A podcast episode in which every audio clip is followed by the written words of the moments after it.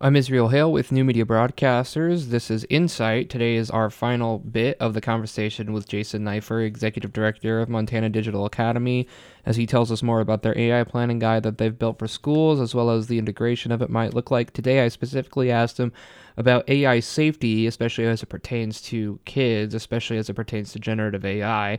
A lot of generative AI can generate things that are harmful to children, and I asked uh, Neiffer to explain more. I'm not sure if there's a great answer to that question yet, but I would absolutely endorse the notion that we have to have these conversations in classroom really all the time with students. In the same way that I do think that uh, we owed it to our students to help them understand what the internet can and can't do, especially as it, it, it's evolved over the last 25 years. I couldn't agree more that that these are, are critical conversations we need to be having uh, inside the classroom, and um, it, it's a lot of responsibility because I think the technology is moving very quickly, but that doesn't diminish the importance of, of doing exactly that.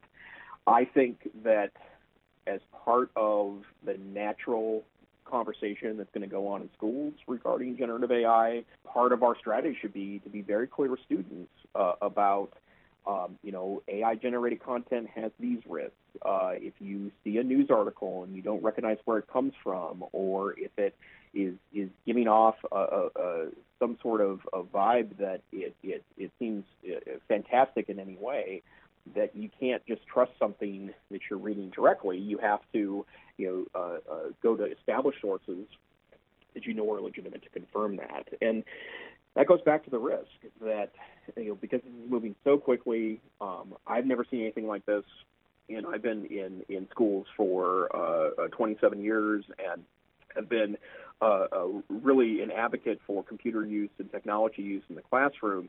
I still am, but I think part of that comes with an obligation that we need to help students understand what these tools are, what they can produce, and then help them navigate the extraordinary ethical considerations of all these tools. And you know, the example you mentioned, I think, is is probably the start of a lot of uh, uh, unfortunate situation that AI creates a um, additional concerns because of how functional uh, it is to be able to create things uh, from scratch.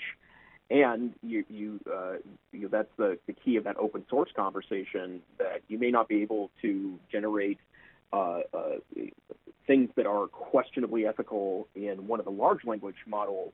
But you're exactly right. You can just download an open source model, and then you're able to you know generate what you're looking for with with no rule. I'm Israel Hale with New Media Broadcasters. This has been Insight.